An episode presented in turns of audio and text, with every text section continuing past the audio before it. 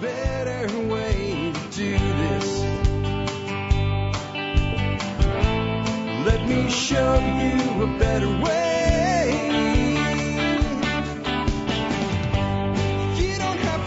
Hi, folks. This is Jack Spirko with another edition of the Survival Podcast. As always, one man's view of the changing world, the changing times, and the things that we can all do to live a better life if times get tough or even if they don't. Today is August 26, 2014, and this is episode 1413 of the Survival Podcast. Uh, I'm going to continue on a series that started last week with you guys. I did a show last week called 12 Herbs Every Survivalist Should Grow.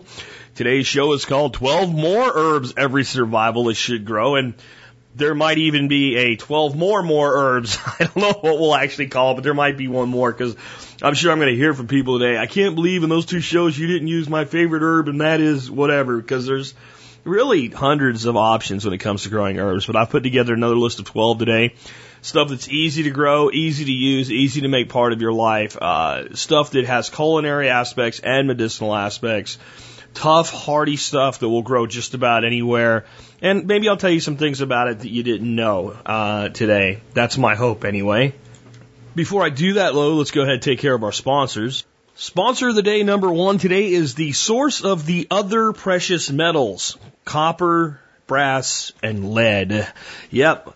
Bulkammo.com, the place I go for my large ammo purchases, specifically of common calibers, a place I think you should go to. Great service, great pricing, great availability, and lightning fast shipping. Check them out today, bulkammo.com, and remember they do have a discount for you if you are buying a significant quantity. In the MSB, you can go in there and find that discount so you can save some money on an already great priced item. And uh, if you're buying from bulk ammo, you're probably buying a significant quantity. That's why you would go to a place like bulk ammo. Next up today, Safe Castle Royal, the original survival podcast sponsor. When there were no sponsors, there was Vic Montala going, dude, let me sponsor the show. And me going, hold on, hold on man. Like, like 800 people listening right now, and I don't know how to do this yet. Give me some time. And he said, well, when you're ready, I'll still be there waiting to sponsor you. That happened. Uh, a few months later, I had things up to about 2,000, 2,500 listeners. I launched the Member Support Brigade, and uh, Vic came in immediately as a sponsor, and soon after is our first uh, supporting vendor of the Member Support Brigade. He has a great program there. It's called the Discount Buyers Club. It's $49 lifetime membership. Save on the stuff he sells for the rest of your life. But if you're an MSB member, you get it for free. It makes your first year of the Member Support Brigade a buck when it really comes down to it. He's been doing that now for over five years, and uh, we're really glad to have him on board with us as a sponsor. Safe Castle Royal. Check him out for everything for your prepping needs, from guns to gardens, tactical to practical, and everything in between. Next up, let us speak of the year that was the episode 1413. Here's a nation you don't hear much about, really. Well, you hear about the two pieces of it that we have effectively split in half and how one side is completely evil, the devil, and ready to kill us all. Though I don't believe that to be the case. Anyway, I'd like to tell you today a little bit about Korea and the proud history of the Korean nation. The world's longest lived dynasty has been keeping a diary and thus the longest continuous historical record of the Korean people. The Joseon dynasty began long before this, but the keeping of the diary or annal will begin this year. It will continue until 1865 and make up 1,893 volumes. Two volumes will be suspect, though. Japanese censorship will place doubt in the accuracy of the volumes documenting those times, so the volumes are usually not included in the set. The diary is considered a national, treasure, national treasure of the Korean nation, and it currently is available on the internet in Korean. Translating it into English began in 2014, well, this year. Uh, Alex says, Alex Shrug, who puts these together for us at tspwiki.com. I mentioned once before that Japan and Korea do not get along. That is partly due to Japanese occupation of Korea in the 20th century. The Japanese were not popular in Korea nor in China at the time. This is an understatement, actually. Well, I, I think you have to think about the time and you have to think about the form of government going on in these societies. It was very much an, imperial type of government, some an empire, an emperor, or uh, you know the Mongols had the way they ran things was pretty similar to an emperor type situation. where you have a leader who claims absolute authority over his people. And to maintain that authority, we think of the empire, all, you know, emperors always just like, I find your lack of faith disturbing and choking you out with the power of the force or something like that. But see, it's not. It's not the way an empire works. See, when you're an emperor you're running a nation of millions of people, if they all decide at the same time, we've had enough of your shit, they kill you. And that's just how it works. And there's a body count issue there.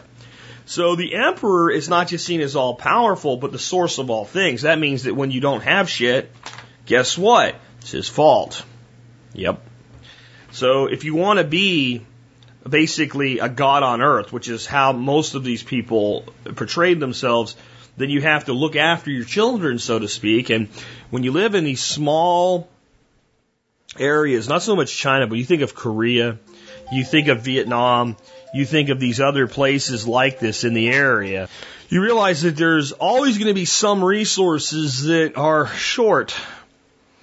So when you live on an island like Japan or a, a peninsula like Korea, and you've got the Chinese to your north that are maybe more powerful than you, um, and you need more stuff, you got to go somewhere and get it. And if you look at the whole history of the world, really, but specifically if you look at this time in the the Asian area, it's one of conquest. One thug going out to another group of thugs and making the first the second group of thugs pay the first group of thugs a tribute.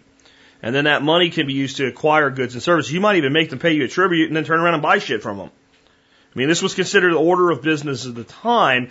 Basically, what I'm telling you is governments of the time were legitimized mafia that stole from each other and then did business with each other under the auspices of providing protection, resources, and needs to their people. In other words, it was just like today, only it was a few hundred years ago and things were different and the marketing was different. But in the end, it's the same system. Take from those you can take from, redistribute to those you need to keep happy, use force and power when all other means of coercion fail. That's government. Welcome to it. The more things change, the more they stay the same. With that, before we get into the herbal stuff today, remember you can join the member support brigade. You'll support the work we do here at the Survival Podcast, but it's not a donation. You get a really great return of investment.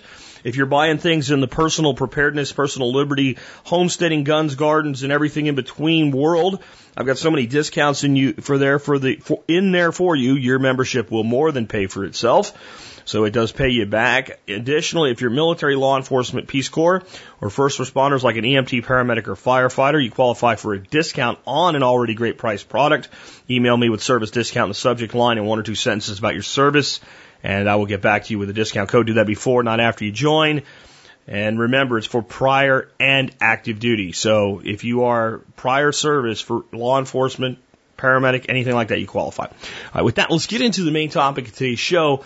Um, kind of why I'm doing this without going and rehashing everything I said in episode 1410 is that I believe that there's a large segment of this audience that wants to live healthier, that wants to have something, you know, that they can provide for for themselves on their property, but yet either they have a really small piece of land or they just don't have the time or desire to be a quote unquote gardener.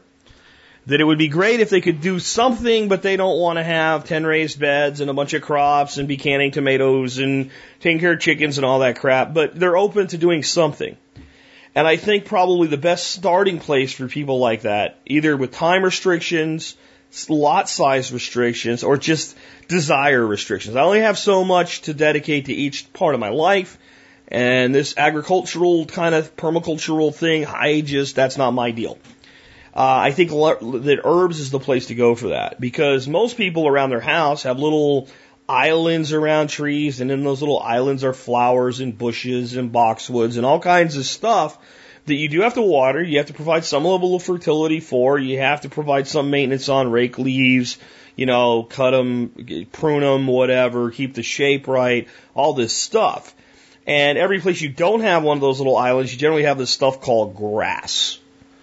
And that requires water and fertilizer and mowing and edging and blowing and ugh. Right? So everything you do to increase those little islands reduces the maintenance on your grass. Good layer of sheet mulch, and you can work one weekend instead of every weekend all summer long. That's the way I look at it, even if you are just an urbanite that's happy with the urbanite world and just wants a nicely landscaped yard, herbs fit right into it. And that allows you to do things like one of the herbs we'll talk about today is rosemary. So you strip off some rosemary needles, throw them on a paper plate the beginning of the week, the end of the week, they're nice and dried. Rosemary we'll get to when we get to it, but it's one of the herbs I think actually works better dried than fresh. And you make some roasted rosemary potatoes with a little bit of garlic. Garlic came from last week where you pulled a bulb out. And now you've done something from your property. You've added a lot of nutritional value, more than you might think. You've definitely improved the flavor even if you bought the potato from a store or from a local provider or what have you without actually having to grow the potato. And that's the way to think about this. Or, you know, it'd be great if everybody went fishing and caught trout, but, you know, where you live depends on whether or not you're going to be catching a lot of trout. I don't have a lot of trout here, so I might have to buy a, a uh, you know, a, an organically raised trout, uh, but I can put fresh dill sprigs on it.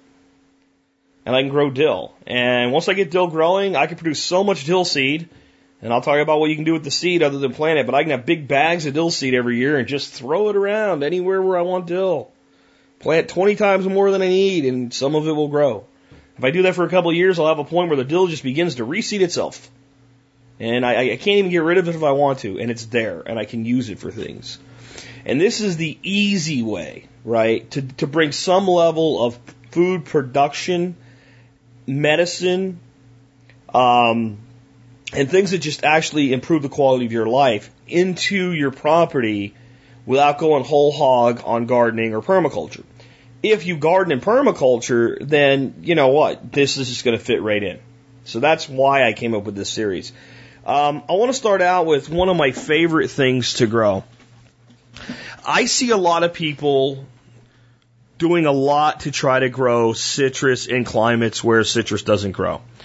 And one of the ones they really like to try to go, grow is lemons.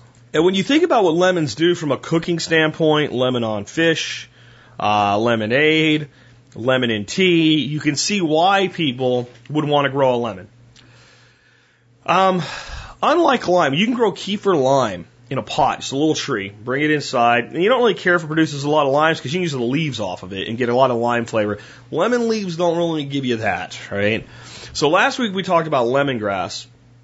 And lemongrass is something those of us in the South, we mulch it heavily, uh, what have you. It'll it'll return as a perennial uh, and get bigger and bigger every year, even in climates where the book says it won't work. But as you move into like zone seven, zone six, it, you, you, it's hard to keep it going. And as you get any colder than that, it's gone. It's gone. Lemon balm, as a member of the mint family, will grow anywhere mint will, which is for most of us no problem to be able to grow lemon balm. In fact, if we don't control lemon balm like many mints, it begins to run and it ends up all over the flippin' place. It's used in a lot of landscaping as a ground cover because it smells like lemons. It smells a little minty, but more lemony and has a lemon flavor. And it, it, it, so if it's somewhere where it touches rocks or whatever, you have a nice odor that comes off it. It gets big flowers on it by its second year. Um, it is really awesome, and it has a lot of medicinal uses. I don't think people realize because it's such a common, easy thing. People think all the medicinal stuff is exotic. It is actually good for treating and soothing animal bites, mosquito bites, sores, and even herpes. So I don't have herpes. Do you ever get a cold sore? Right? Um, the nectar uh, can be put and mixed with water, uh, and also by by making a like a a big mash out of the leaves and the flowers together and soaking it in water, uh, and then using that. It can be used for fevers, for colds and cough, for headaches, for upset upset stomach, and it's as a tea. It's really good for insomnia. So it, I mean, if you just think about all the things in your medicine chest, right? That that one plant replaces then you almost wonder why, like, this isn't growing everywhere. And it actually has some other uses as well from more of a culinary perspective. I mentioned it's good for insomnia, but if you actually make a really concentrated tea and then mix that tea. So I mean like a stronger tea than you would normally make, about two parts of tea to one part honey, and uh, store that in the refrigerator. It is almost a knockout for kids. A teaspoon of that before bed. So it's it's really cool with that. It's actually really good on fruit salads. You know, a lot of times people make a fruit salad, they squeeze a little lemon juice on it, and that does help it not turn brown and oxidize. This won't do that.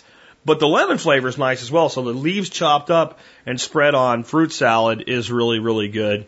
You could use part lemon balm and part um, regular mint too. A lot of people do mint with their uh, fruit salads, and it's pretty damn good it makes just a killer lemon flavored vinegar for cooking and using in, in other foods. So what you want to do is use, I, I like to use apple cider vinegar with this and take a jar, doesn't matter how much, because I'm going to tell you how to do it based on volume. So you take a jar, fill it about three quarters of the way with uh, lemon balm leaves, and uh, fill that all the way to the top with vinegar and uh, you know let that sit for a couple weeks and then strain that off. It's good in food and dishes. It's also supposed to be really good for washing your hair. Uh, I've never tried that, but uh, it is just a killer uh, vinegar product that it makes, and it, it couldn't be easier than than put the leaves in vinegar and wait. It also just makes a great tea. So you can experiment with how much to use and mixing it with other herbs, but it's awesome. Coming up to my next one, my next one is peppermint. Um, peppermint to me is like the one of those plants that I, it's hard for me to even understand again why it's not grown everywhere. People say, well, it runs so much it's invasive. Well, that means it lives where other things die. Um, it has always been used for upset stomachs.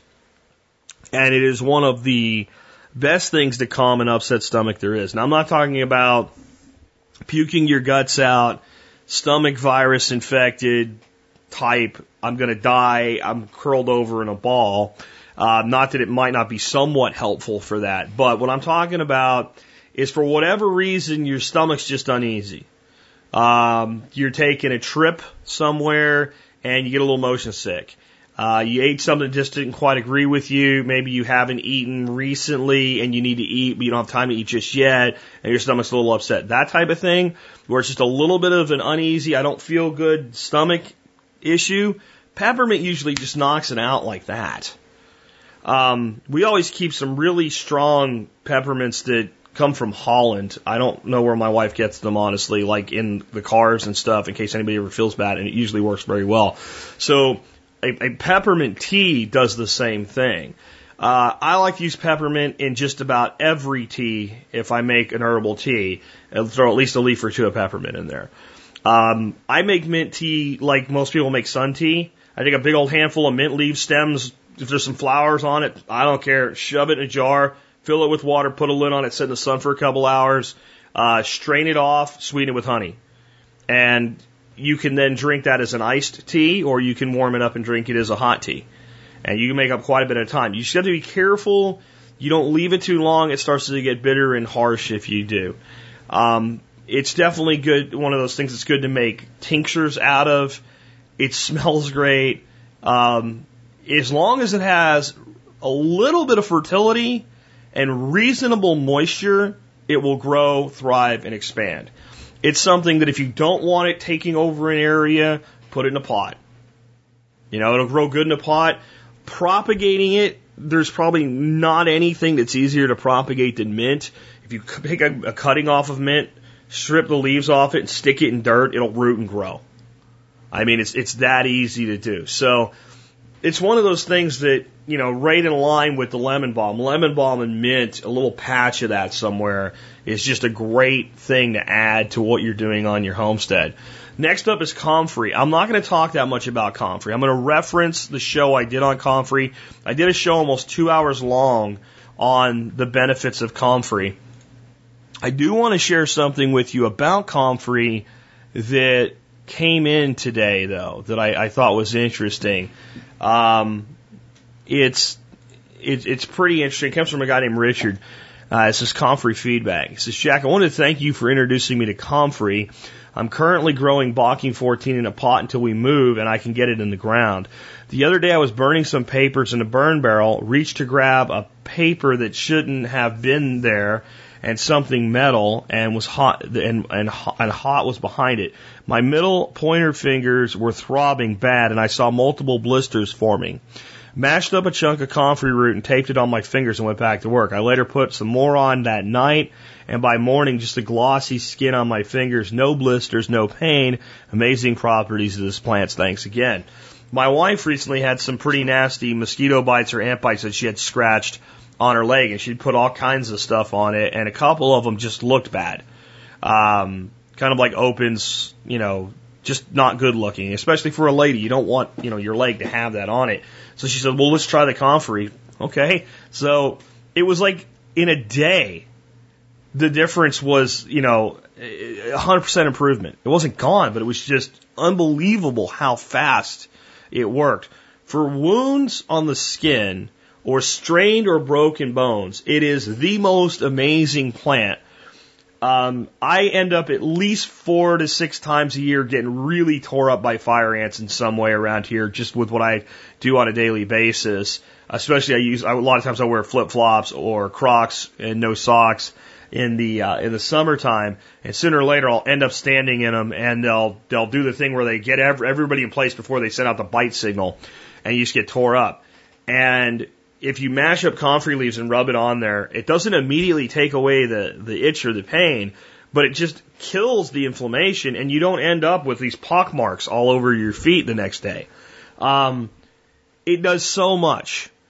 And again, it's one of those things that if there's some moisture and, and reasonable fertility in the soil, it'll grow. You want to grow more? You can literally yank it out of the ground, cut a piece of root off, stick it back in the ground, stick that piece of root somewhere else, it'll grow.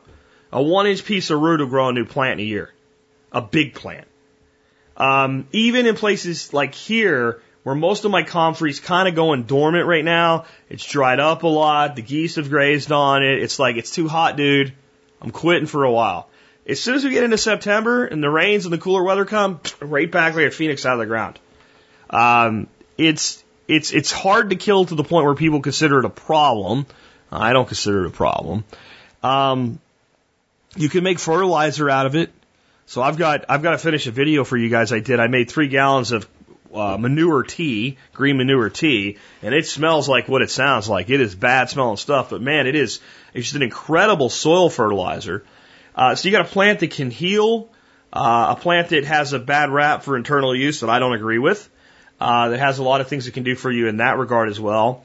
Tracks beneficial insects, provides fodder for livestock if you have it, and this is the thing about Comfrey. When we were at Permethos recently, Nick Ferguson and I, we were with a, a guy up there named John. I won't say his full name because I'm not sure if he wants that released or not. But he fell and he scraped his knee pretty bad on like a like a, a track that you use to drive a uh, like a like a tractor up into the uh, onto a trailer. Uh, one of those ones that's like uh, almost like a cheese grater. He hacked his knee pretty good, and we told him put some comfrey on. He says, "You say that about everything." We're like, "Yeah, no, no doubt." And uh, he was about he was to get some leaves, and, and, and Nick saw him. and goes, dude, wash it first.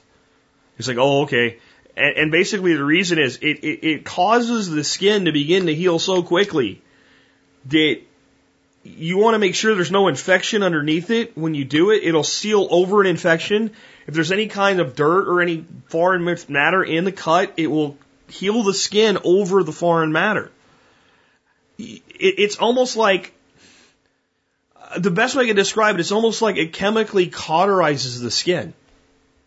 It's it's unbelievable the way this plant works, and it is it is not just the one chemical in it that is used in all kinds of skincare products and stuff like that because those skincare products don't do what comfrey does. I feel this is an herb that the medical establishment has and the and the government has waged war on unfairly. Whether it's conspiratorial or just incompetence, I don't know. I, I lean toward the incompetence side of things and the nanny state side of things where they just think they're helping, but they're not. Um, but it is amazing what this plant does. And if there's nothing else that you grow on your property, I would say grow comfrey and garlic. Because you can just plug gar, you can go, go get some organic garlic. You don't have to buy seed or anything, as long as it's not treated so it doesn't sprout. Get some organic garlic and every September, just everywhere you have flower beds and all, plug some freaking cloves in the ground and one or two spots plug a comfrey leaf in and you've got an incredible medicinal and culinary uh, arsenal right there with the garlic and the comfrey. Uh, those are the two that I would say everybody should grow. And, um, also very easy to grow. Anyway, the episode on comfrey was 1371. It's well over an hour long, close to two hours long, goes into everything comfrey. If you haven't heard it, you might want to go listen to it. Moving on to um, a really awesome plant, dill. Dill is one of those plants that I think one of the things that hurts it is it's called dill weed. Um, as soon as you call something a weed, people tend to take a lower image view of it. It's also so easy to grow that again, I think it suffers from the the issue that we have. Like, so if I want to sell something in the uh, in the health and wellness space, and it's a fruit, right? If I say it's a far eastern fruit imported from the Himalayas or something like that, it has this this this unique character to it that makes people go, oh, that must be special because it comes from far away. And, and they don't realize that many of the things that we just look at in our backyard and go, hey, look at that. It just grows everywhere here. For somebody else somewhere else in the world, it's far away and exotic too. So they don't realize that that exotic, you know, mangosteen, tell a friend who tells a friend who tells a friend, you'll all be billionaires, that kind of crap. It like grows over there to the point where it falls on the ground and stinks up the whole place right? It's that common. Doesn't mean it doesn't have really great benefits, though. Um, dill has a lot of healing components in it.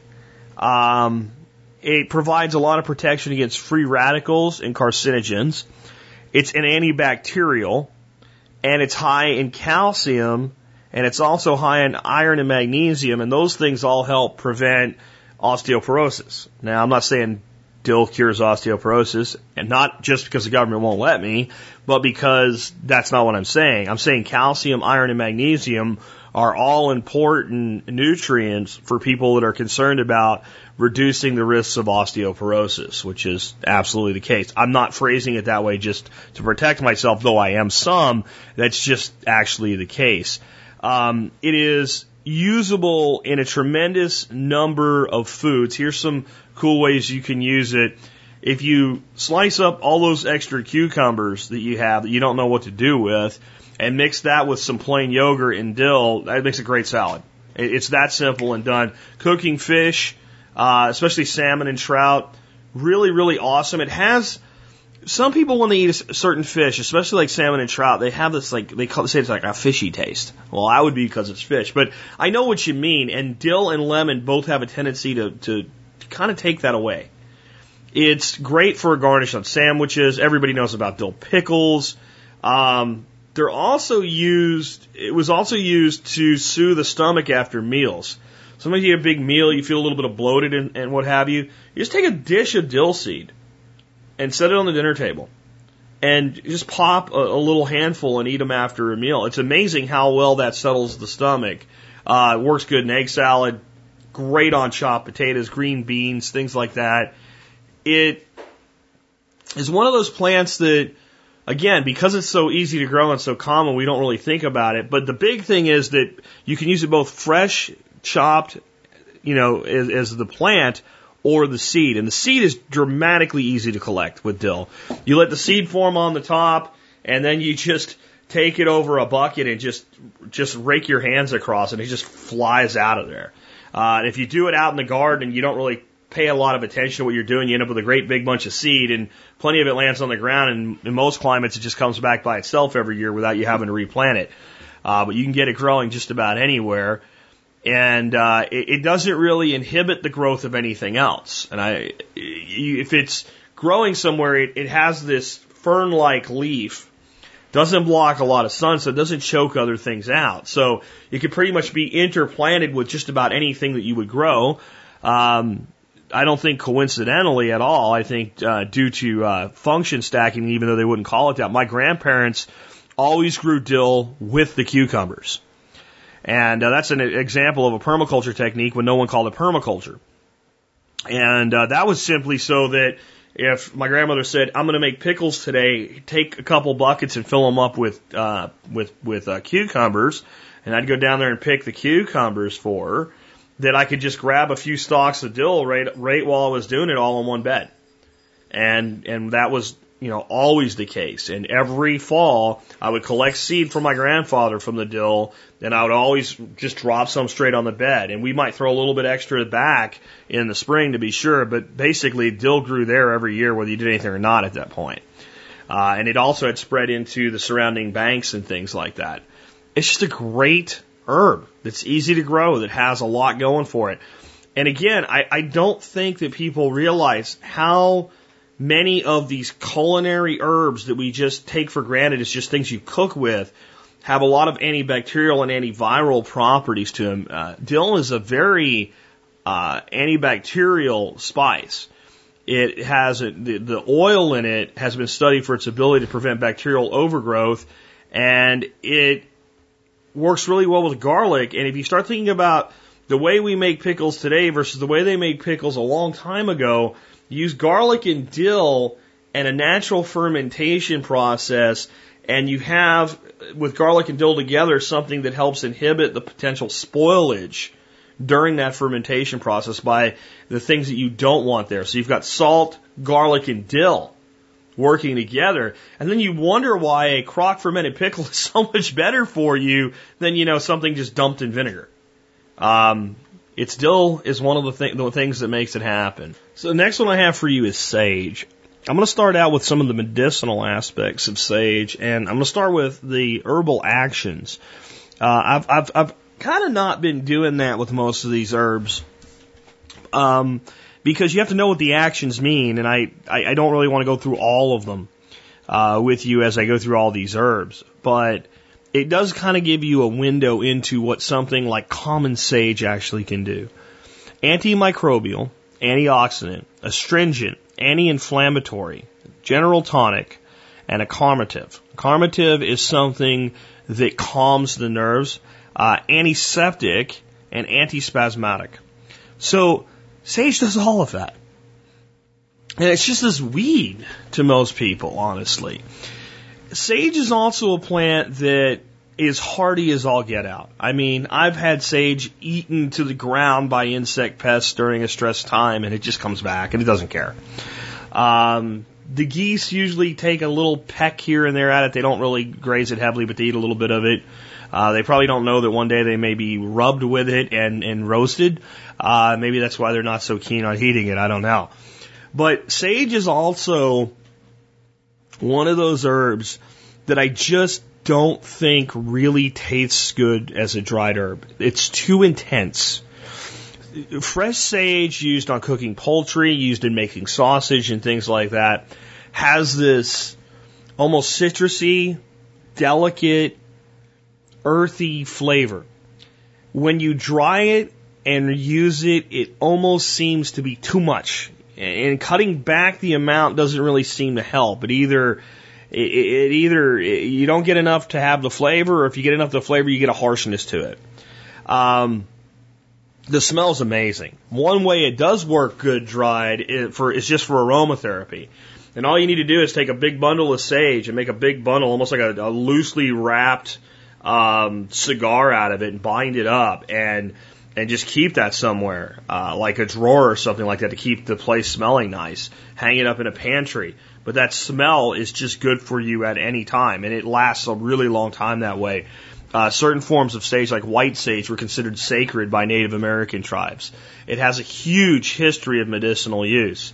Growing it, it's one of those things again, it's just so easy to do. It's basically an evergreen shrub it gets great flowers on it, brings in uh, insects. Insects. Once it's established, it just comes back year after year.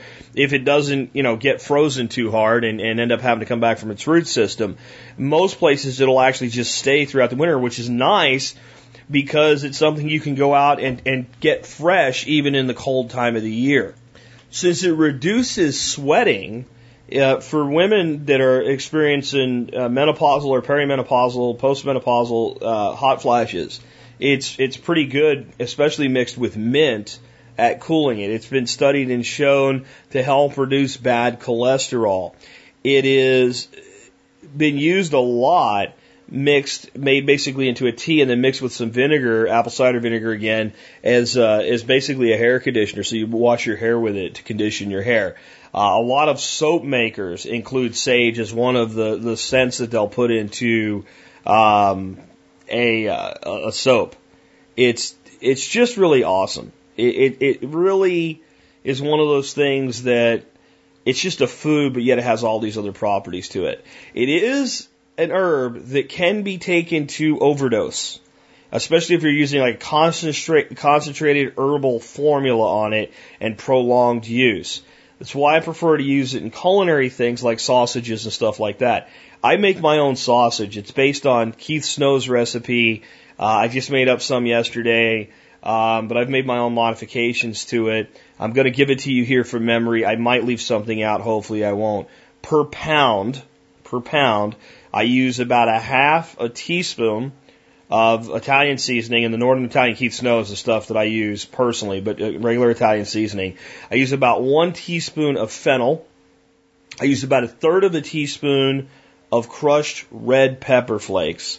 I use about a half a teaspoon of salt, and I prefer to use like a kosher salt or pink Himalayan uh, salt or something to that effect.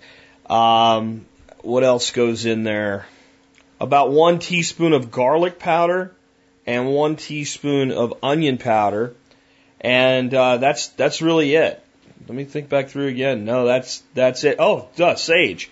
Um, fresh sage leaves. I use about four fresh sage leaves, big leaves to a pound, and those are finely chopped. That was the whole reason I started telling you the story. And I mix that up with just ground pork. And that can then be put in casings and made into like an Italian sausage. You might want to up the fennel a little bit if you're doing that. Um, it can be smoked. It can be just used like a breakfast sausage. It can be used to make a sausage stuffing by sauteing it as a crumble. And I'll tell you something that happens. I want you to try making this.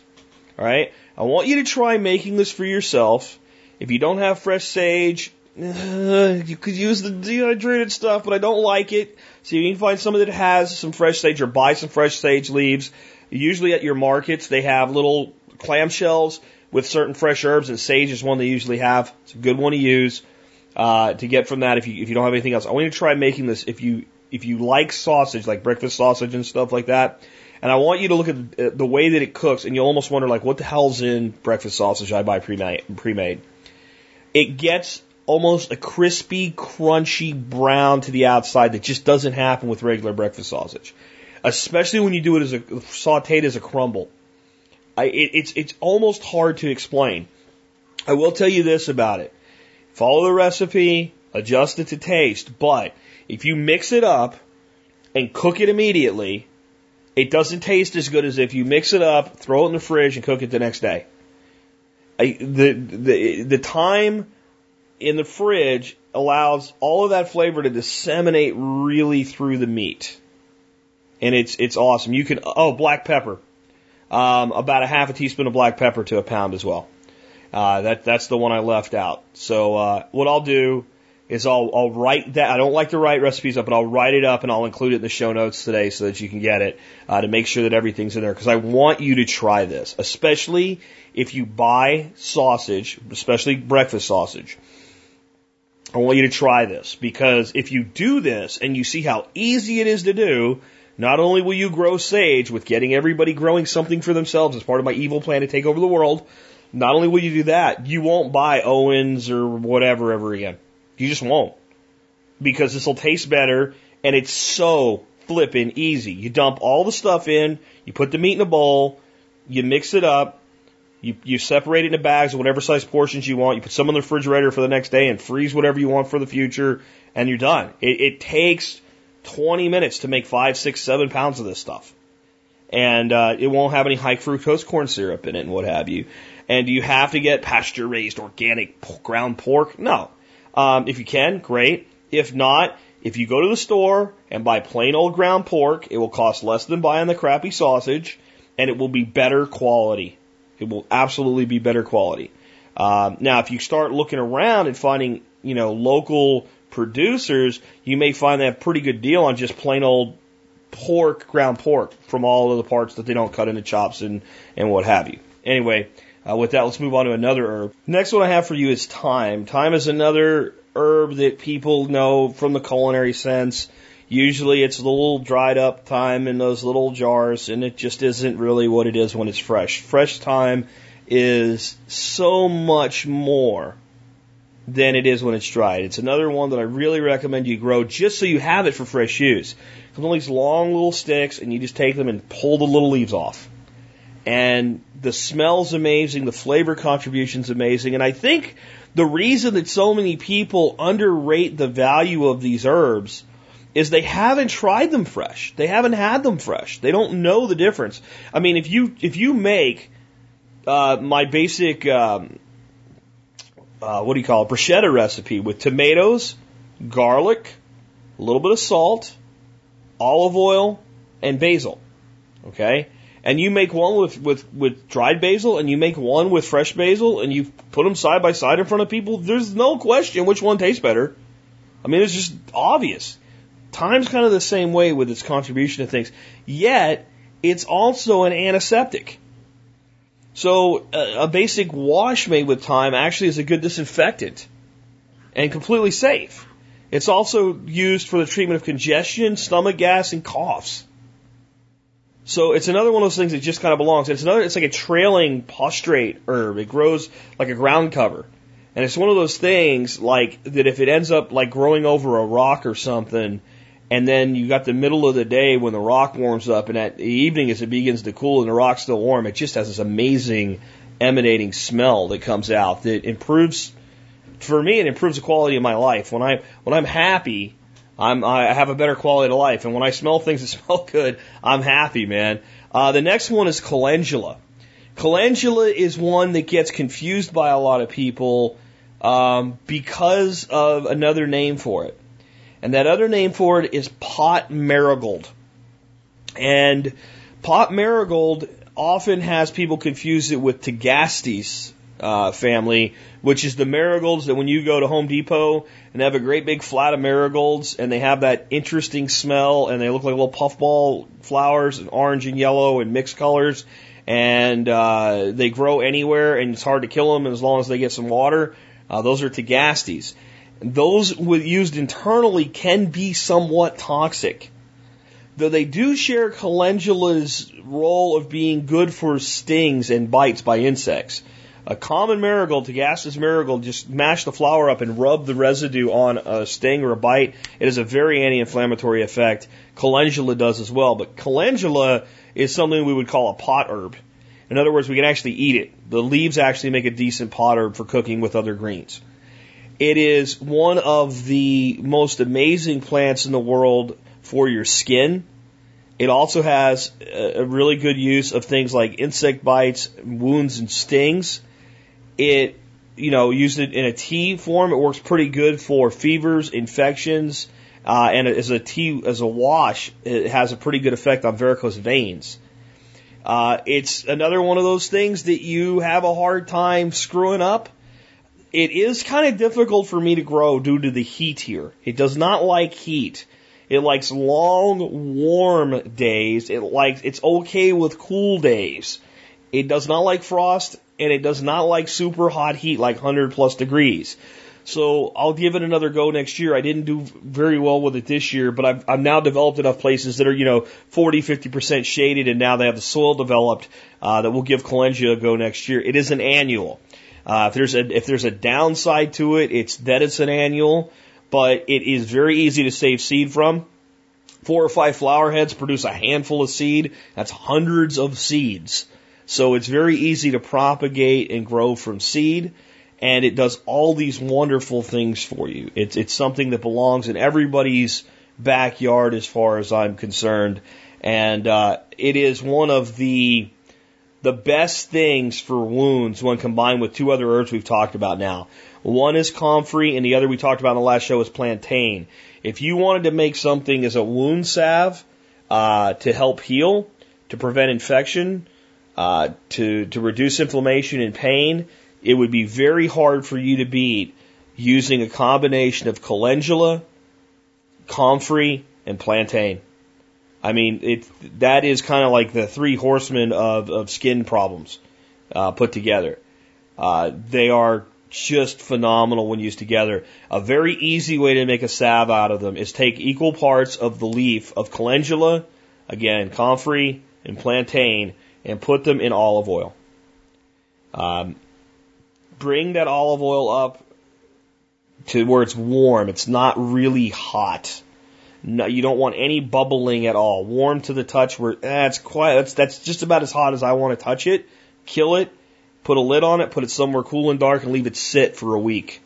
Strain the oil off the herbs, and then heat it up again, just enough to melt beeswax in it. And melt a, a bit of beeswax in it, let it harden. If it's a little bit, if it's not quite as hard as you want, you know, heat it up again, add a little more beeswax until you get it to the consistency you want it. That is an amazing salve. And, you know, you, when you talk about becoming an herbalist, there's a lot to it. And good herbalists are amazing people. And they know how to do so much more than that. But that basic technique of making a basic herbal salve is so easy and so effective. And you don't have to go that far. You can just use the oil. The oil will work as well. There's, you know, there's tinctures, there's extractions, there's uh, perfusions, there's all types of, of ways to use herbs. But that basic warm oil extraction of the, the key constituents, straining off and adding of beeswax to make it to a consistency where I can put it on some, somewhere and it'll stay there.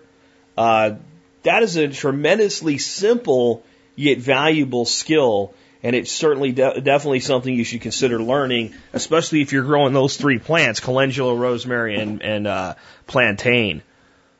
The next one I have for you is rosemary. Rosemary is the herb that if you if you can't grow rosemary, um, you either live in a bog where it's so wet that the roots completely dry out, or you live on a rock where the roots can't get into the ground. Uh, otherwise, as long as you can get a little bit of water to it and get it established, rosemary will grow forever almost, and uh, will grow into from this little bitty plant into this shrub with a a stalk probably as big around as your forearm or bigger in time. And uh, so it's something you want to prune while young to maintain the size that you want, or you can end up with something that's kind of a monstrosity, uh, though a monstrosity of deliciousness. It is one of the greatest culinary herbs that you could ever have. One of one of my favorite uses for rosemary, and this is about the only time I actually prefer to use rosemary fresh. Uh, all other times, I kind of prefer to use rosemary dried. It's like the only herb I can actually say that about. But rosemary olive oil and and and that's you put rosemary in a container, you cover it with olive oil, and you let it sit for a while, and you use that uh, for cooking. You use it on salads. You use it dip dip bread into it on the occasions that I actually have bread. Uh, I actually like to take rosemary and black pepper and use that uh, to infuse olive oil for for culinary use. Uh, it's pretty amazing, and the way I do the black pepper. I feel like the whole peppercorns don't really release themselves into the olive oil very well, but completely ground up, they kind of lose something.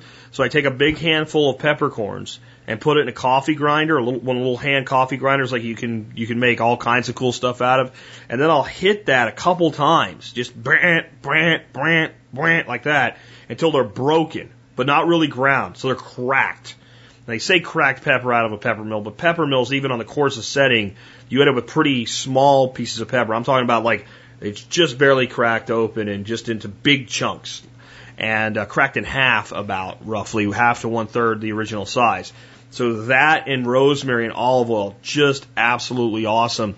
Um, you want to do something that really will blow people away uh, for like if you have them over for dinner or something, if you're serving fresh made bread, and if, if you are, make sourdough. That really makes bread a lot more digestible. So fresh made sourdough bread, nice and warm out of the oven.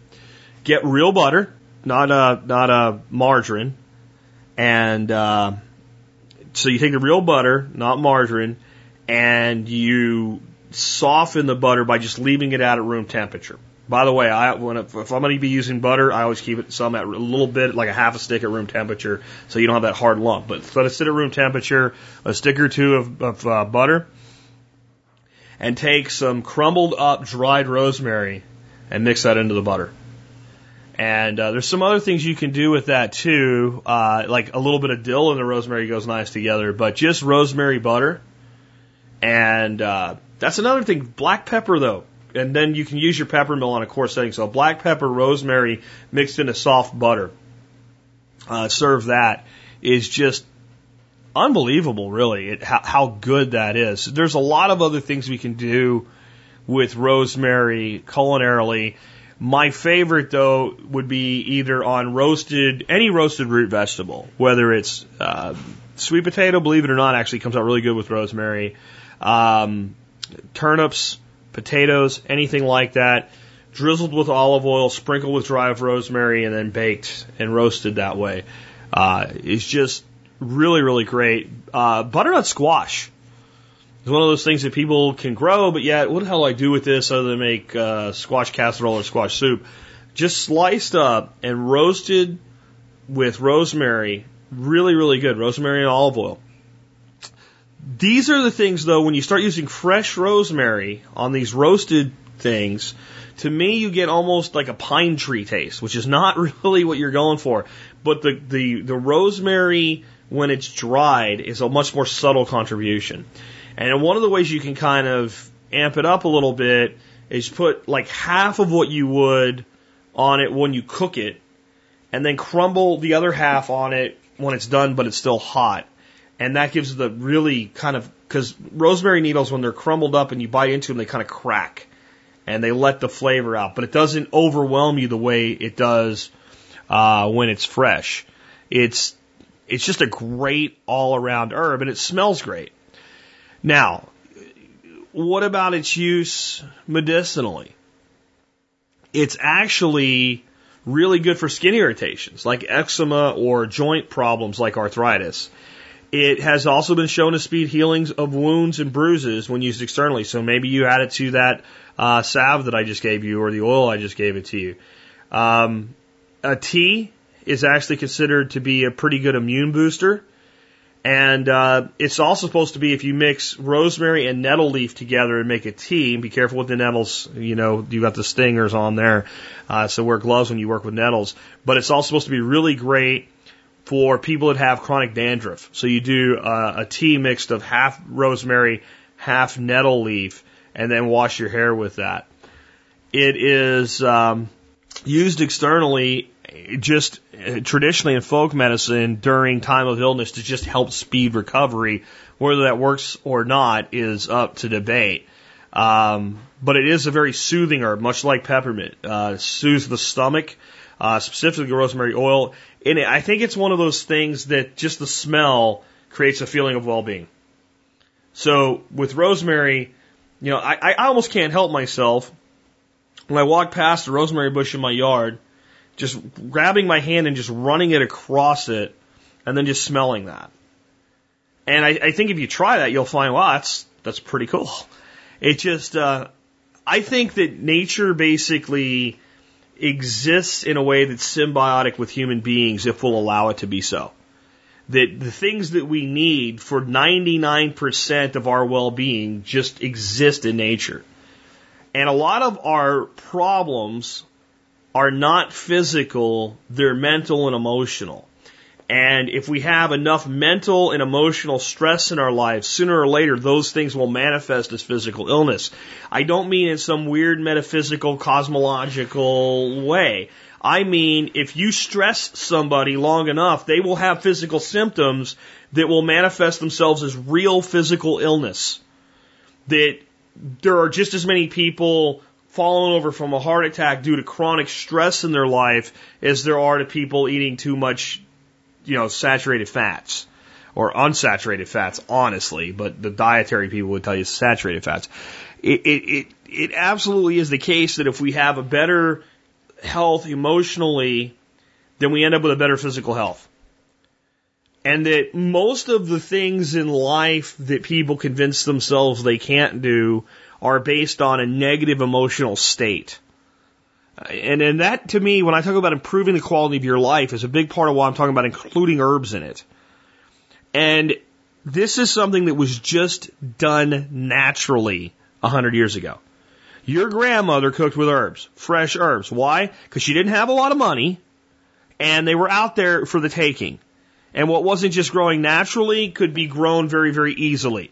And if she wasn't growing it, her friend Hazel up the road was growing it, or her friend Debbie down the street was growing it. And by the way, when she asked for some of it, they threw some seeds at her. She put them in the ground. She had them next year. And we can just go back thousands of years from a hundred years ago, thousands of years back, and every society included certain things in their, their medicine, their cooking, and their lifestyles and their diets. And two of those that are missing today, one was fermented foods and the other was herbs. And as I talked about, when we look at something like making sauerkraut, or we look at making something like fermented pickles or escabeche, escabeche which is a, a Hispanic thing that's basically onions, hot peppers, carrots. And uh, it's just an awesome, awesome thing. And that's a fermented product as well. All of these also have this combination of some sort of herb being used in them, salt and herbs. So our, our ancestors up to 100 years ago ate a lot of salt, but not the way we do, like crammed into all kinds of processed crap. Salt was a, a, a flavor agent and a preservative. They also ate a lot of herbs and they ate something fermented. And, and those things happened every week. And their emotional state was much better than ours. I want you to think about this. When we look back at the past, we think of the things people did to get by in life before everybody had a car, before everybody had a switch you just flipped on your house and lights came on. And we say those people were made of harder stuff than us. They they they were tougher than we were. They how did they survive? I think a lot of modern people, and it's not just the emotional trauma and shock, would have a really hard time living the lifestyle those people did back then. I think that what they ate and their understanding of their relationship with their environment was a big part of the, the way that they were able to cope and do things that we look at and go, I don't know how they, they were able to do that. Back to it though, bee balm is my next one. Another member of the mint family.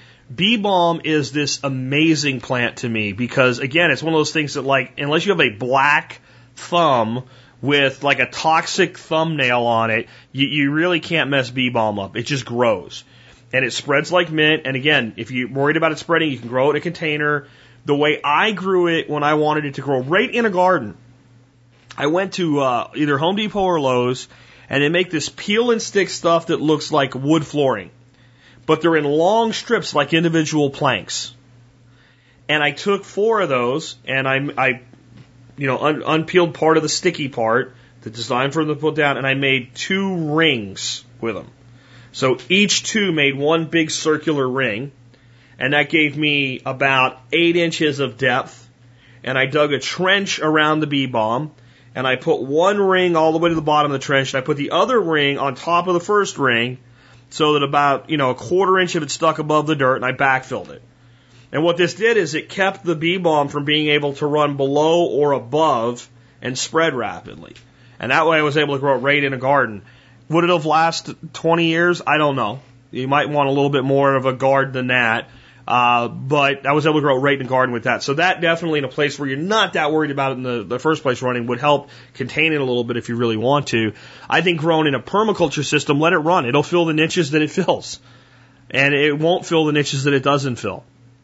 Uh, ben Falk up in Vermont has it grown all over the place and it's not a problem at all. It makes a great tea. The uh, it's not a sweet or uh, distinctive tea. It's kind of a, closer to regular tea type of flavor. When I say regular, I mean like your typical cup of tea that you would make with like a product like Lipton or something like that, but softer. It, it does well with other other tea uh, herbs, and it, it's you know when you sweeten it with honey, you're really kind of onto something and it gets these huge hairy looking flowers on it that just end up swarming with bees and other pollinating insects. So it's great at bringing in your pollinators. And again, it's one of those things that's really easy to grow, really easy to propagate. You can take cuttings from it, put it in, in, in moist soil, and they'll generally root without any special treatment whatsoever. And you can produce as much of it as you want to.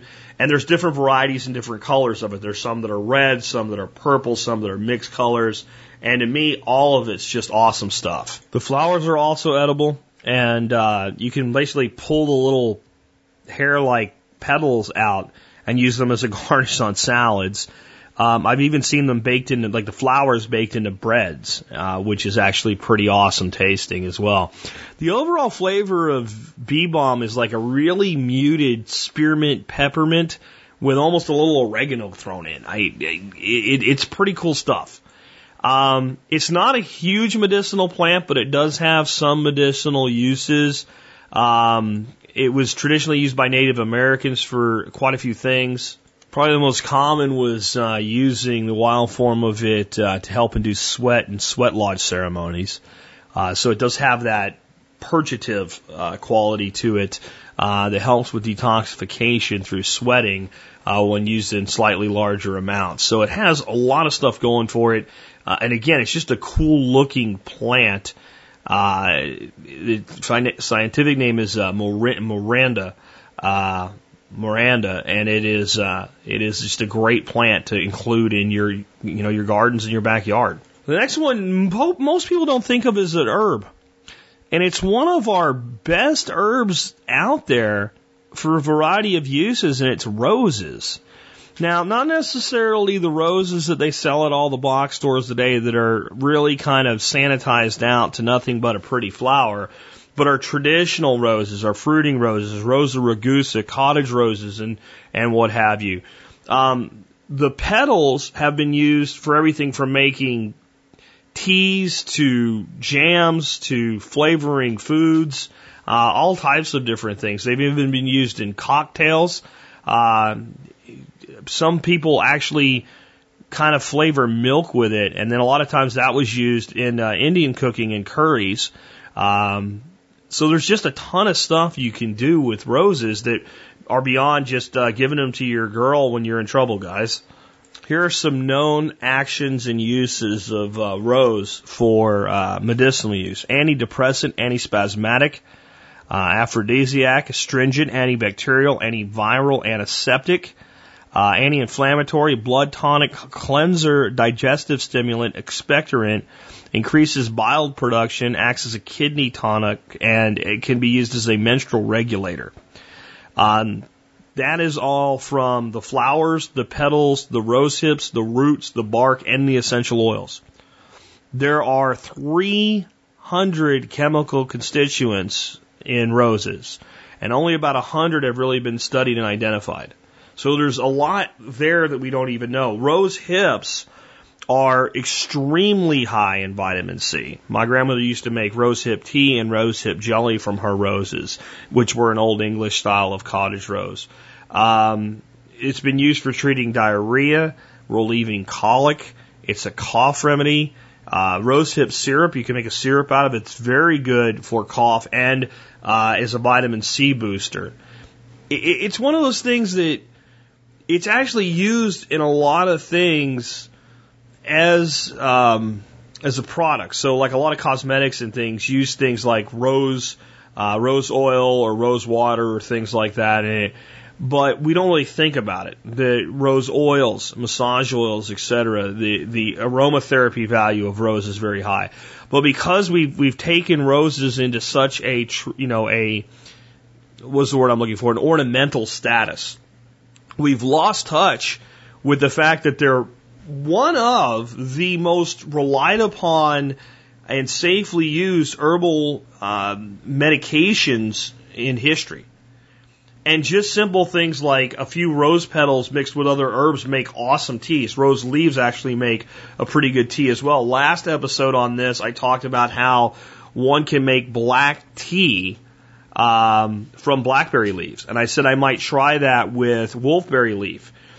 It might be interesting to try making the fermented black tea leaf from rose leaves as well. It might be an interesting way to experiment. Maybe when I do the wolfberry tea, I'll go ahead and do some rose tea as well. I do have some fruiting rose and Rosa rugosa growing on the property, though they're pretty young yet and they're not really thriving yet. They're getting through this first summer into uh, establishment, you know, and they're not being taken care of in a you know an ornamental garden. They're out in a food forest uh, where they're going to be expected to survive and thrive on their own. But rose again is, and, and I want you to understand something. If you have like some hybrid roses or something like that from a box store, I wouldn't really rely on them for any of these uses. This is something to go back to the old world roses, the old school roses, the standard roses. Again, Rosa rugosa probably being the best among them. And there are tremendous numbers of varieties of Rosa rugosa out there. The next one's another flower that we think of mostly as an ornamental thing anymore today and for smell, and that's lavender. Lavender is a perennial. It grows incredibly easily throughout most of the United States. Once established, you've got it. It can be used in so many ways that I'm not even going to try um, to explain them all. I have a wonderful article on Naturopathic by Nature called 50 Ways to Use Lavender that I'll include in the show notes. Uh, and you can look that up. But I'm just going to give you uh, a few uses. One, again, it's another one of those things that's really uh, a great tea. It can be used in a lot of cooking. It is a very common provincial herb used in France. Uh, a lot of herbal uh, seasonings that the French use in their cooking contain some lavender flower and or leaves to it. Uh, it makes a great oil. Whether you have actually the essential oil, which is an incredible medicinal, if you have actually extracted lavender oil or just an oil infusion, again using olive oil is probably the best way to do that for less intensive needs, so to speak. It's been used in making liqueurs. Um, a lavender mead is something that's pretty freaking awesome. Lavender actually was at one time a very common used uh, herb by beer brewers, long before the age that hops kind of took over the whole world, um, because it does have this floral character to the the blossoms, and they use the the blossoms and the leaves. But the leaves actually, when extracted and then used in the brewing process, do contribute some bitterness. And when you're brewing a beer, you want to balance the sweetness of the malt with the bitterness of the herbal contribution. So, along with other herbs, it was used in uh, in, in brewing as well. So it has kind of that history with it. And for many of you, it's easier to grow than it is to grow hops medicinally, one of its its best actions is as a nervine, which means it calms the nervous system. It's also a calmative, which means it has an overall calming effect. So it's it's commonly used in perfumes and lotions and stuff like that, but just from a straight aromatic uh, value, it has ability to have a very calming effect. Now I know when you hear a survivalist talking about roses and lavender, you're like, dude, what is this the flower hour or what? But I want you to think about this from a, a, a, a true survival uh, aspect. When you're in a stressful situation, the nervous system and the mental system go into overload. And having a way to calm those systems down is necessary so that one can actually think and figure out what to do to get through the next situation. So let's say that you are concerned about a true major disaster. Uh, the kind of situation where, no, you're not going to have the road warrior and whatever, but things are actually dangerous. Survival day to day is at risk. And at some point, whether you, you like the fact that this is true or not, you have to freaking sleep you have to regain your strength. You have to use your cognitive functioning and things like that. And we live in a world today where when you feel that way, you go to the doctor and they prescribe you some sort of a pharmaceutical. Well, using these herbs like roses and lavender, valerian, St. John's wort, allow one to center the mind to, to, to calm the neural system, to calm the, the cognitive system to a point where it can actually function well. Your body has this systemic stress reaction, hypervigilance, to get you through an acute situation, but you cannot function that way. Anybody that's ever been in a really scared as shit situation where it wasn't just something bad happened, but you had to react. You had to be a better driver than you thought you were and, and keep yourself from being killed in a car accident. Or you ended up in a fight where you thought you were going to lose your life or something like that. Knows that during that experience, time seems to slow down a little bit. And it's because you're operating at this higher functional state. And that when, when it's over, you almost have a high like a drug high, like you feel good. It's the adrenaline and the stress hormones like cortisol coursing through your body, amping you up. But what happens as soon as you realize it's over, if it was really a life threatening situation, a lot of times you'll get the shakes. You kind of take it in, you feel a little nauseous maybe, and then you freaking have this energy crash.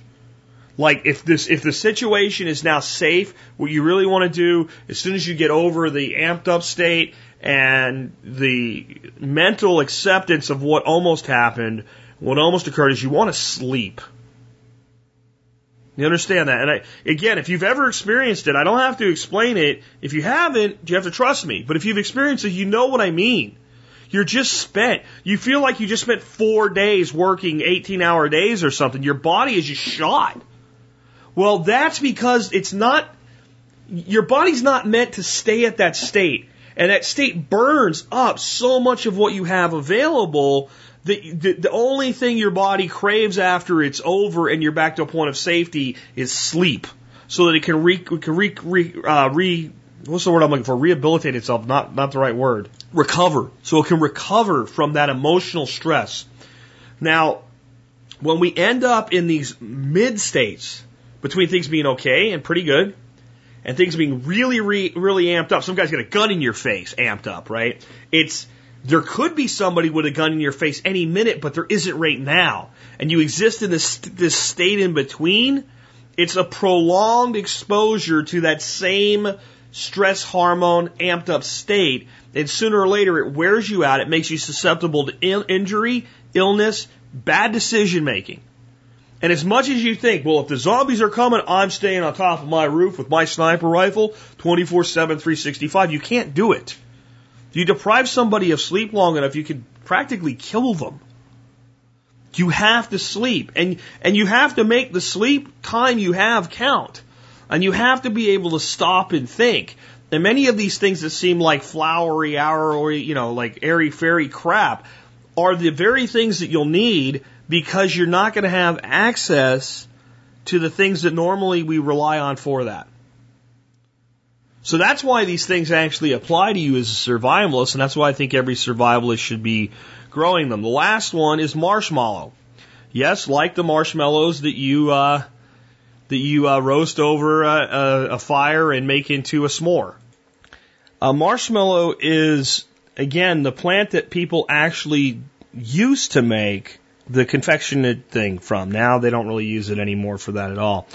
Um, what it's used for medicinally and has been traditionally used for is treating sore throats and dry coughs. The plant, especially the leaves and roots, uh, have polysaccharides and have an anti-tuitive and melungulus and antibacterial properties. Basically, that means that it has a soothing effect on inflamed throat tissue. And uh, so that way, a person that has a chronic cough, a lot of times you have that dry, itchy, scratchy feeling in the back of the throat. If it's soothed, it actually suppresses the need to cough. Right? So it's not a wet cough where you're trying to, you need something more like an expectorant to get stuff out of the chest. This is a dry cough where you're, you're coughing your throat raw is really what it's really great for. It's also been used in more in, in modern extract form to, to, to treat digestive disorders, uh, heartburn, indigestive, indigestion, colitis, ulcers, and even Crohn's disease. So it has a lot of potential. The, the big thing is if you if you break it open, you'll feel this mucilage like I don't never gonna say that right, and I, I hate to say what it you know what it means, and it's basically a mucus like consistency to it. But that's what it is. It's like a gooey, sticky coating. And that has a lot of value again with throat conditions. A lot of times if you look if you look up an herbal cold formula among other things and including things like wild black cherry uh, bark, it will also include marshmallow. Very, very easy to grow plant. Uh, it is a perennial.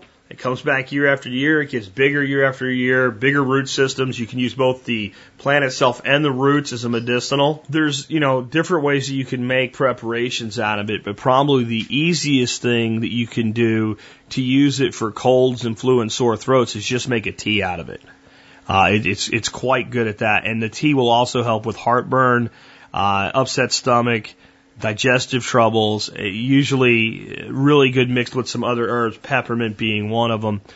It's also a good addition to salves and tinctures for the skin, uh, specifically for uh, if you have sunburn. It's very soothing to sunburn, and it's good for eczema. It's uh, pretty good for uh, hair conditioning as well, and uh, has a traditional use of being used for urinary problems, though I don't know much about that really with it at all, but my understanding is that that's one of the many uses for it. Um, again, tea probably being the easiest thing. The roots were actually used as a food, especially during times of uh, lean times in the past. So if you had a whole bunch of it growing out there, at least you can use it to make food. You probably won't spend a lot of time making your home, you know, homemade marshmallows, uh, but believe it or not, uh, it is possible. It is possible to make uh, your own homemade marshmallows. I actually have a link uh, for you to where you can learn how to make your own homemade marshmallows.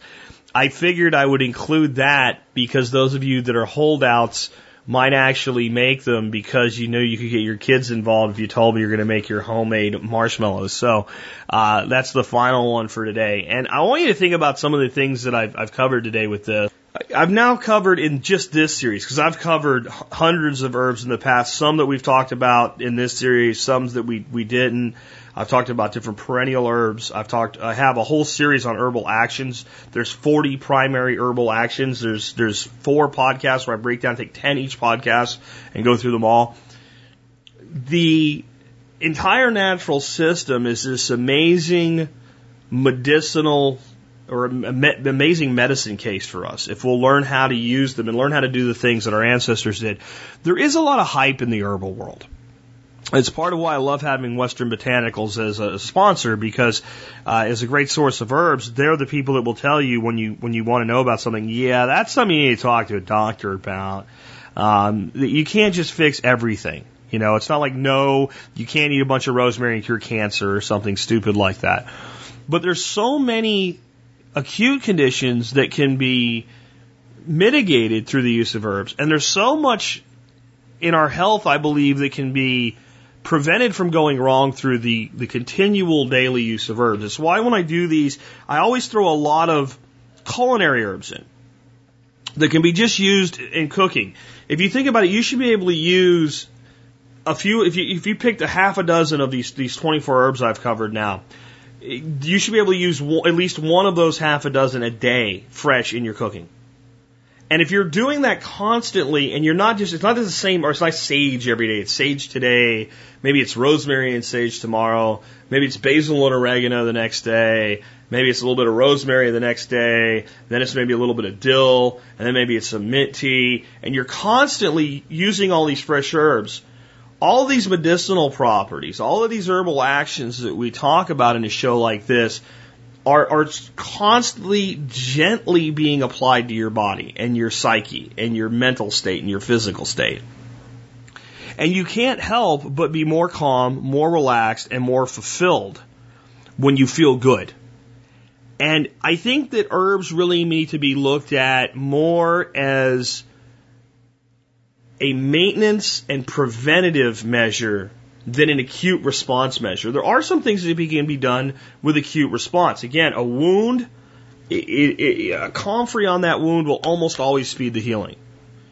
At a level that no, nothing I know of you can buy in a drugstore does it better. Nothing I know of in a drugstore does it as well. So there are some ways that that type of thing can be done. But, but more of a tonic type use, I think, has a much broader appeal.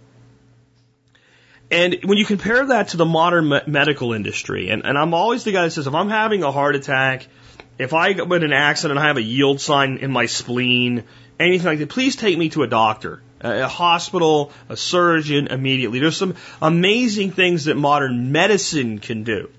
But modern medicine has been largely invaded and corrupted by the modern pharmaceutical industry. And we really need to separate those two, but at this point they're so incestuous that we can't. Uh, One of the best paid professions you can have in America today is being a legal drug dealer, which is a pharmaceutical rep that goes around to different medical offices and doctors and says, make sure you're prescribing Lipitor or whatever the hell drug you're pushing. And it's because we do not have a modern healthcare industry. We have a sickness and illness and death industry in America today.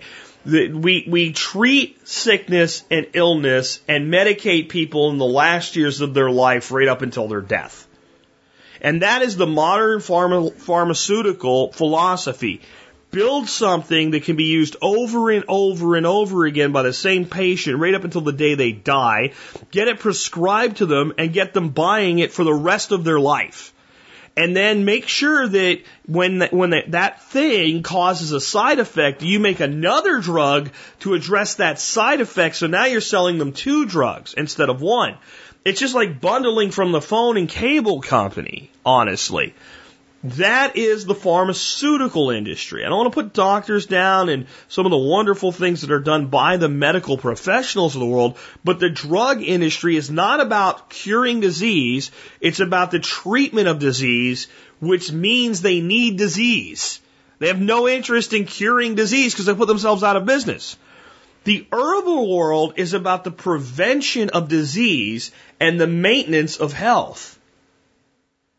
And I just had a debate with somebody on the blog about something we talked about yesterday. If you didn't hear yesterday's show, it was basically this. Somebody asked, could we create a system of government that works like Kickstarter? Where when the government wants to do something, they say, we want to do this. And you voluntarily do or do not contribute to it. And I went through a long soliloquy about how we could do that. It could work. But one of the people that objected to it on the blog said, well, wouldn't it make your life more complicated if you had to do many of the things the government does for you right now? And, and my overall answer was no. It, it would actually be much easier if government wasn't, you know, doing so much things to quote unquote help me. But in the end, I, what I said yesterday was that the average person doesn't want to self-govern. They don't want to be individually responsible and they don't want to see and care to their own needs. And one of the ways that's most evident of that is health. We have the pharmaceutical industry that we have today is a direct response to a consumer that says, when I'm sick, give me a pill. If I'm going to have to make a choice between a lifestyle change and taking a pill every day, I'd rather take a pill. If I'm too fat, give me a pill that either keeps me alive or helps me be less fat. So the pharmaceutical industry, while I do think they are evil incarnate, only exist because the market for what they're doing exists. And it's because the average person doesn't want to take individual responsibility for anything in their lives. But what I'm telling you is that herbs are one step in the right direction toward taking control and responsibility of your health and wellness. And that that's what we should be doing from a, a, a medical standpoint in this country is a focus on health and wellness instead of a focus on sickness and disease treatment. Why do we have so much sickness and disease? The majority of what people are on medications for today are lifestyle illnesses. A change in lifestyle would remove the illness. Yes, I know I've heard from a couple people that there are a very small number of type 2 diabetics that have, that, that even if they eat perfectly, they remain type 2 diabetics. I don't care because 99.5% of them are just fat. And if they weren't fat, they wouldn't be type 2 diabetics anymore. I don't know if I have a freaking disease that might mean one day somebody has to cut my freaking foot off, or I'll go blind, or my liver will quit. And all I have to do is quit being fat and shoving food into my gas bag face. Maybe I'll do that. So there's this entire plethora of things that the modern American has to do if they're going to become healthier and above all, take responsibility for their own health. Now, I'm not saying that you can't take responsibility for your own health without putting an herb garden in. I'm not saying that at all. Because I don't think that's the truth. I, if I thought it was true, I would tell you that. I do think that for those of us that will make a little bit of an effort to do that, that it's one step in the right direction. And it can have a very positive effect on your physical health, your emotional health, and your overall symbiotic wellness. There is a phrase used in medicine that's used improperly. And that's what I want to finish up talking about today because it relates to all of this. And it's called psychosomatic. Psychosomatic means mind body. Okay? So the way a person feels is both physical and mental combined. And it's used to say like a person that thinks they're sick and isn't really sick is psychosomatic. Or if they had, if they were given a placebo and they got well, they had a psychosomatic response. What they actually had was a psychogenic response. That would be the proper word. A psychosomatic response is every healing response is psychosomatic. It affects both the mind and the body. So, understanding that, let me explain it to you this way. Let's say you had an illness, and that illness was one that could be treated by an antibiotic. And I give you an antibiotic, and you get well, and you feel better. Modern medicine would tell you there was no placebo response there because you weren't given a placebo, you were given a correct antibiotic for the correct bacterial infection that you had. The antibiotic killed the bacteria, that's why you feel better. The end done. It's mechanics. It's 100% bullshit. Because the entire reason we test for placebo response is that the mind body connection is part of the healing process.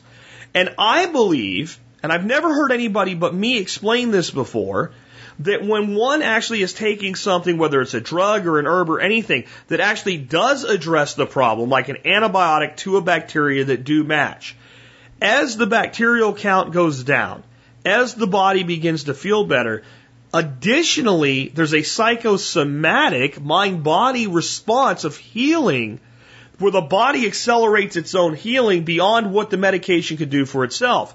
And if you know anything about medical science, you know that that antibiotic doesn't kill all of the infection. It weakens the infection to where the body's own immune system can take over and knock things out.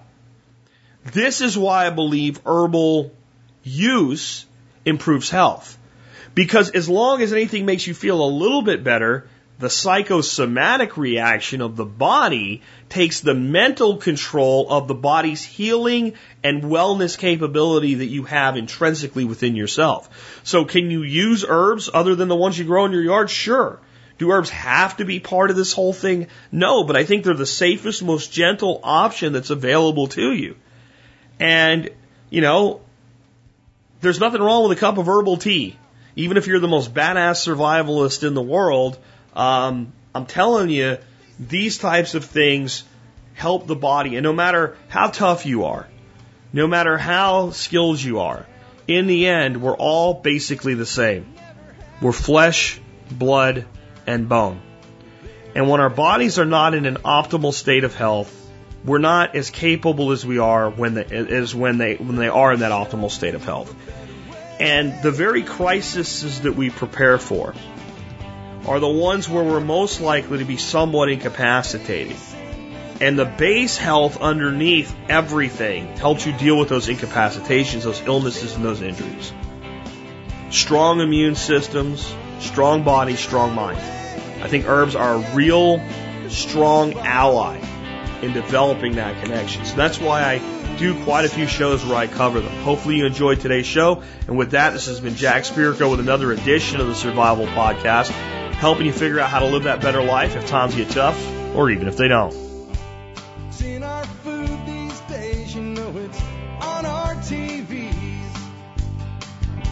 Sometimes we forget we are what we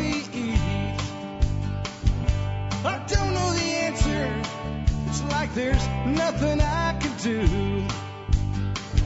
It's the price we pay, I guess, and we follow all the rules. There's a better way to do this. Let me show you a better way.